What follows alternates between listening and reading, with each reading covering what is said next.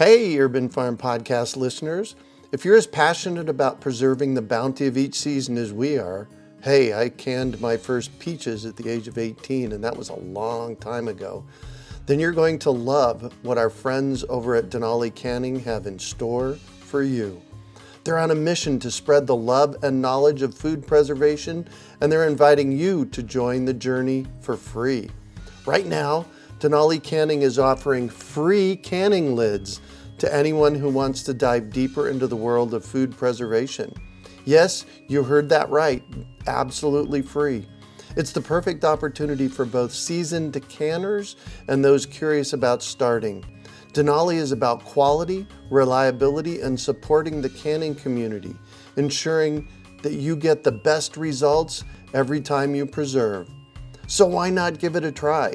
Visit denalicanning.com forward slash free to claim your free lids and start your preserving adventures today.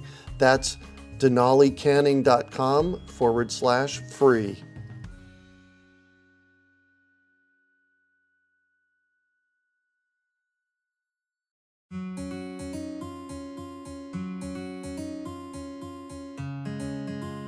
Greetings, urban farmers, gardeners, and healthy food visionaries. Farmer Greg here, and welcome to the 487th episode of the Urban Farm Podcast, where every day we work together to educate and inspire you to become part of your food revolution.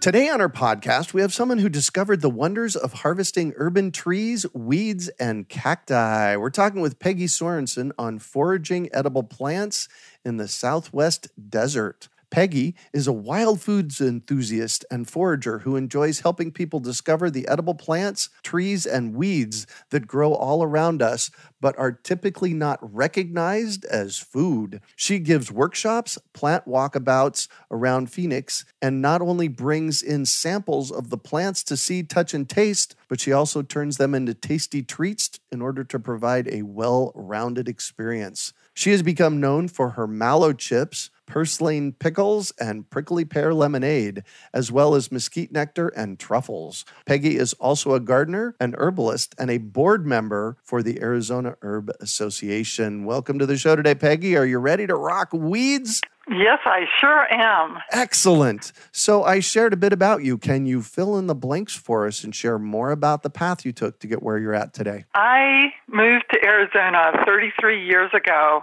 and like most people, it looked like just plain de- desert scrub. And I never imagined that there was anything edible at all, not even prickly pear. I didn't know anything. And then I was invited to a wild foods brunch almost 30 years ago. Wow. Given, yes, given by Linda Runyon. Have you heard of her before? I have not. She lived here for 13 years and she learned many of the plants that grow here in the desert southwest. And th- this brunch was a full layout of food that was all made from foraged plants. Mm-hmm. And it was all good. It was wonderful. I ate tumbleweed pancakes with prickly pear syrup, among other Wow. wonderful foods. And I was so amazed. I could not believe what I was experiencing, and I knew I had to learn more and start finding these plants myself and start incorporating them into my own diet. So I did. That's what I've been doing. Wow. And so Mark Lewis, he's a local forager here, and Yes. he's pretty intense with all of this. And I think that he told me one day that there's over 2,000 things that you can harvest in the desert. What- yes. what Those kinds are of parts of plants. Those, that's that's a lot. Yeah. Yes. He knows so much more than I do. He's I learn from him all the time. Well, that and that's and I learn from you all the time. So, what kinds of plants are we foraging and eating? Well, there are trees, native and non native. There are shrubs and weeds and cactus. And so I'll give you some examples. The native trees, there are mesquite and palo verde and ironwood, just to name a few. Some non native trees that I love to ha- harvest from are carob and olive, our live oaks, you know, the acorns from Oh, yes. Yes, they they are all across the valley, and pecan, some pecan groves in the valley. And there are some wolfberry, desert hackberry, gray thornberries, and we have our weeds. We have summer weeds like purslane, lamb's quarters, tumbleweed, and amaranth, and some winter or cold weather weeds like our common mallow, sow thistle, prickly or wild lettuce, and among others. There's chickweed as well. And then our cactus, of course, prickly pear, saguaro, barrel cactus fruit, uh, yucca flowers and fruit, and agave heart. Wow. So that's quite a bit. That's a lot of, and that's just uh, a sampling. Yeah, exactly. So if somebody wanted to get started wild foraging, first of all, I want to throw a caveat in here. You have to make sure that you know if you're putting something in your mouth, you have to make sure that you know what it is and that it's not going to hurt you. I heard a story a few years back of somebody doing some wild foraging in Pennsylvania and it killed them. So ah. the, when you're wild foraging, you have to make sure that you know what you're eating. You cannot emphasize that enough. And proper identification and uh, uh, observation, and usually have someone with you that absolutely knows what they're doing. How does somebody get started? Taking a plant walk is is really helpful. Going to a class, finding someone who you can hang out with in the garden, and you know pull weeds. Or there's not a, a, a lot of ways, but we're trying to make it more available. Yeah. Make classes and plant walks more Right. available. Well, and you you spoke this year at our mesquite event. We we do a mesquite harvesting and milling event, and you were Mhm. you were there to assist us with that. And high five, virtual high five to you for that. Thank you very much. And then you came out and participated in the event. Tell people about mesquite. What is that? Well, it is one of the most valuable food trees that we have. It's a bean tree, and it produces pods that you don't eat the bean, you eat, well, if you're eating the actual pod, you're getting the pulp out of the pod and discarding the, the bean. And that's what you do at first. You taste the pod and check for its sweetness. Mhm. First, of course, you're identifying the tree properly, and it is such a, a very interesting sweet taste. It- It's really quite delicious. So you can, you know, of course, grind the the pods, and thankfully this year I was able to bring pods to the hammer mill because grinding them up in a coffee grinder is very time consuming, and I did that. That's how I actually really got started on teaching mesquite classes Uh-huh. because suddenly we didn't have a hammer mill coming up from Tucson anymore, and I didn't want people to think they couldn't eat it at all. So I would demonstrate how to grind a small batch in a coffee grinder or magic bullet, and so I kind of kept that alive as much as I could, and of course showed them a drink that I make by boiling the pods. So There's so much that can be done with mesquites. It's it's absolutely wonderful. We the flour that comes out of the flour mill is sweet. So often Heidi and I will use it in a recipe instead of sugar. Right. I don't use sugar typically. I use mesquite flour. Uh, yep. And, you know, especially if you pick the sweetest pods, then I, I never add sugar. It, it's really quite delicious without, and much better for you. Yeah, exactly. So those are the trees. So and Palo Verdes, you can eat the beans, and Ironwoods, you can eat uh-huh. the beans. But one of the things I'm really interested in talking about is edible weeds because Yes. they're so often overlooked. And you mentioned a couple that grow pretty voraciously here, and one of them is lamb's quarters. What do we do with lamb's quarters? I simple. I pick it like any green in the garden and use it. it it's got a very mild taste. Mhm. It's tender and the leaves are so small I don't even have to cut them up unless I put them in a weed pesto or add them to a regular pesto. Hold on, hold on, hold on. A weed pesto? Tell me about that. That sounds incredible. Well, it is because if you have if you if you just went out in your garden and weeded and you have a variety of weeds and you want to know what to do with them, it's easy to just throw them together and add some olive oil and garlic and make blend up a pesto. Wow. You could throw them in soups and casseroles or omelets, and there's almost nothing you can not eat. You mentioned, uh, we'll get to prickly pears here in a minute. You mentioned purslane pickles. Yes, what on right earth is now. a purslane pickle? Purslane is a succulent. Yeah. and it's crunchy and I put it in as a real easy, quick and easy way of preserving it. I put it in leftover pickle juice. Or I make pickle juice if I don't Ah. have any. Right. And I don't I put it in raw and it comes out tasting just like the pickle that you would buy from a store. Ah. It stays crunchy forever because I have I've actually found a jar that was like two years old, and it was still good. It was crunchy. It wasn't moldy. Wow.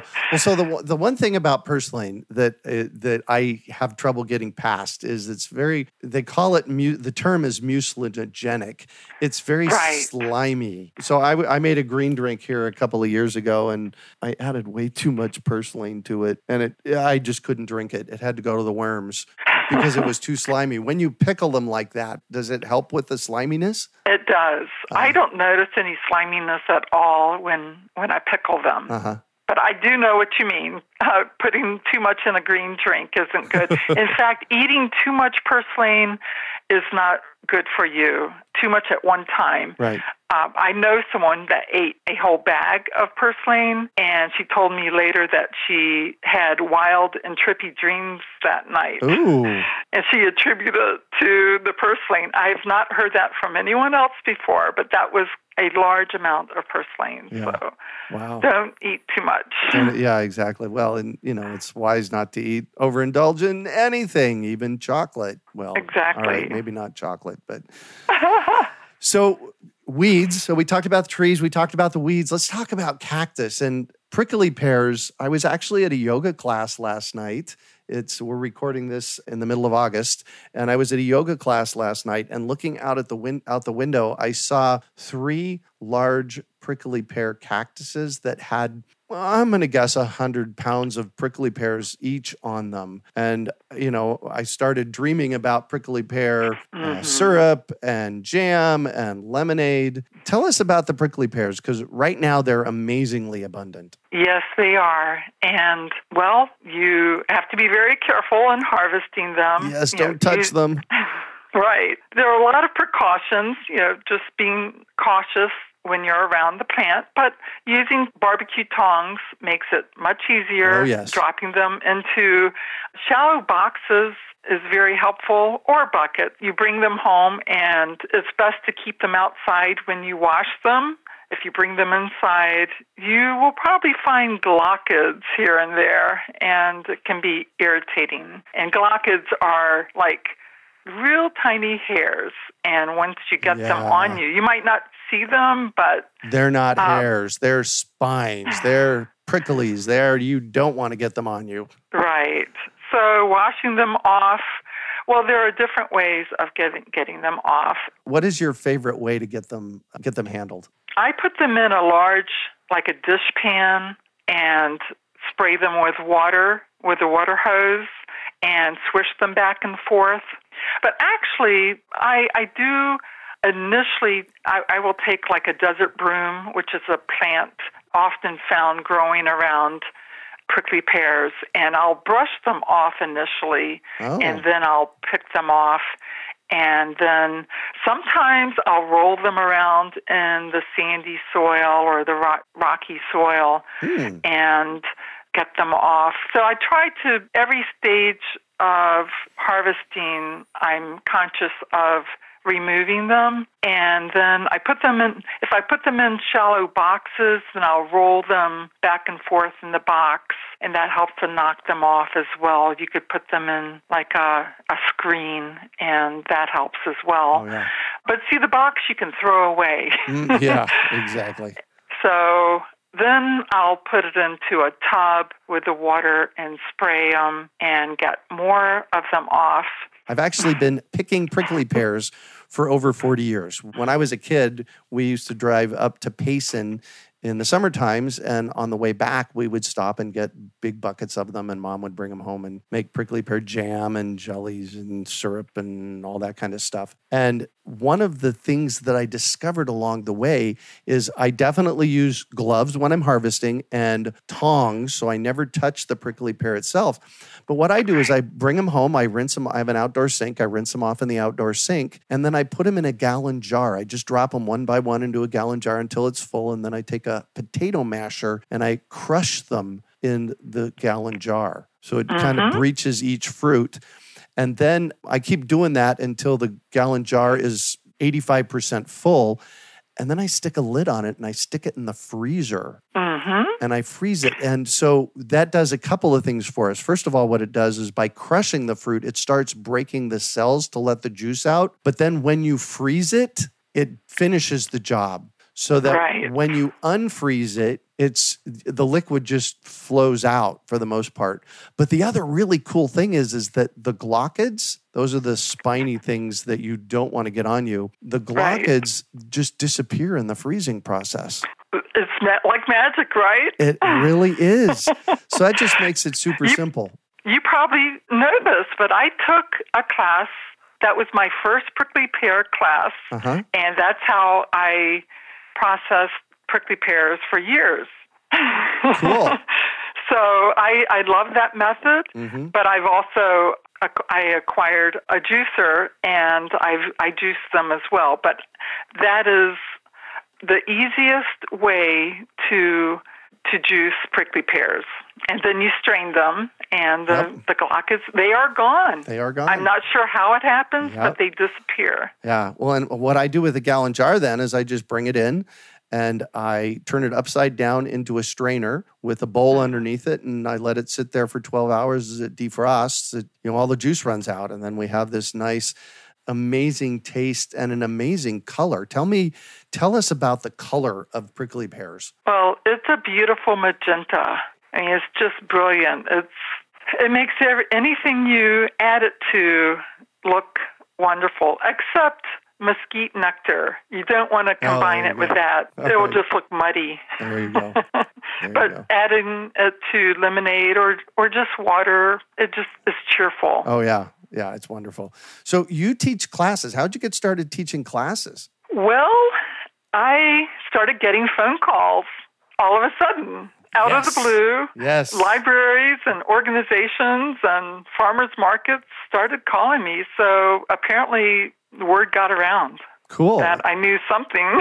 yeah. And what kind of classes are you teaching? Well, of course, the mesquite, like we mentioned, prickly pear, and weeds, edible and medicinal weeds as well, mm-hmm. landscape plants, edible trees. So, whatever people ask, even last year I taught infusing herbs and honey at the Honey, honey Bee, Bee Festival. Festival. Wow. Yeah, so usually I'll do whatever I'm asked. yeah, exactly. well, that's what you know. That's what we do, right? Right. So you've been when teaching. You've been teaching now for a while. Has there been a, an instant where somebody got something, uh, had an aha moment that that once they got it, told you, "Oh my gosh, this is exactly what I'm supposed to be doing." Yes, absolutely. I every time I teach a mesquite class, I pass out the pods, a piece of pod to everyone. And the look on their face, I can always tell. I tell them to put the pod in their mouth and just let it set for a few moments or, or just suck on the end of it yep. and taste it. And I can always tell when they, this light bulb goes off like, wow, this is sweet. This tastes good. And they'll say, I never knew. I never t- knew it tasted so good. Right. But what really the most what gives really gives me chills is when someone says, "I used to eat this as a kid." Yes. And then life happens and you know, they stop, but then when they rediscover the mesquite pods, it really is something special. Fun. Yeah, exactly. Awesome. So I'm going to shift on you, and I'd like for you to talk about a time you failed, how you overcame that failure, and what you might have learned from it. Well, I learned a big lesson when I failed to follow my own foraging rules. Uh-oh. And we we talked about it before. It's positively identifying a plant before you taste it. Mm-hmm. So I I tried a plant that I was not familiar with, and my throat started burning, and it did scare me. And I happened to know that within a few feet of where I was standing, there was mallow growing. The common mallow, right? It's often called called cheese wheel or cheese weed. And I went over, I ate a couple of leaves, and it soothed my throat and the burning went away and i was so thankful. I i was like i learned my lesson. I'll never do that again. Do you know what the plant was? No i don't. Uh, well it turned out okay. That's good. You knew what to do. Right. And thankfully we should never be careless with our health and take chances like that. Exactly. And what do you consider your biggest success? Well, like I said, I I didn't set out to teach classes. People started contacting me and I've I'm not really a teacher by trade at all. So I was reluctant and thankfully I pushed through it and I did it anyway. But the the real success that I felt was when people would ask me back to do mm. another class. Yes. I'm like, okay, that kept me going yeah. and that that is success when other people learn and they want to learn more. Yeah, when you get that input from people that they give you a high five and want more. Yay. Right. So what drives you? You know, I love wild foods. I love discovering and teaching other people to discover the foods that are already growing all around them. You know, I am a gardener, I love gardening, but there are so many advantages to the plants that are already growing or the for example, the weeds that pop up in your garden or in your yard and you know, why tear out something that is perfectly good and uh-huh. go buy something that is not necessarily as good right. for you. You know, so of course it, it's free food and it eliminates waste. For example, when you harvest mesquite pods from the tree, you're preventing a mess on the ground that you have to later rake up and throw away. There are actually many reasons to learn these plants. And one of them that that one reason it really drives me is you know our economy is it really is failing unfortunately.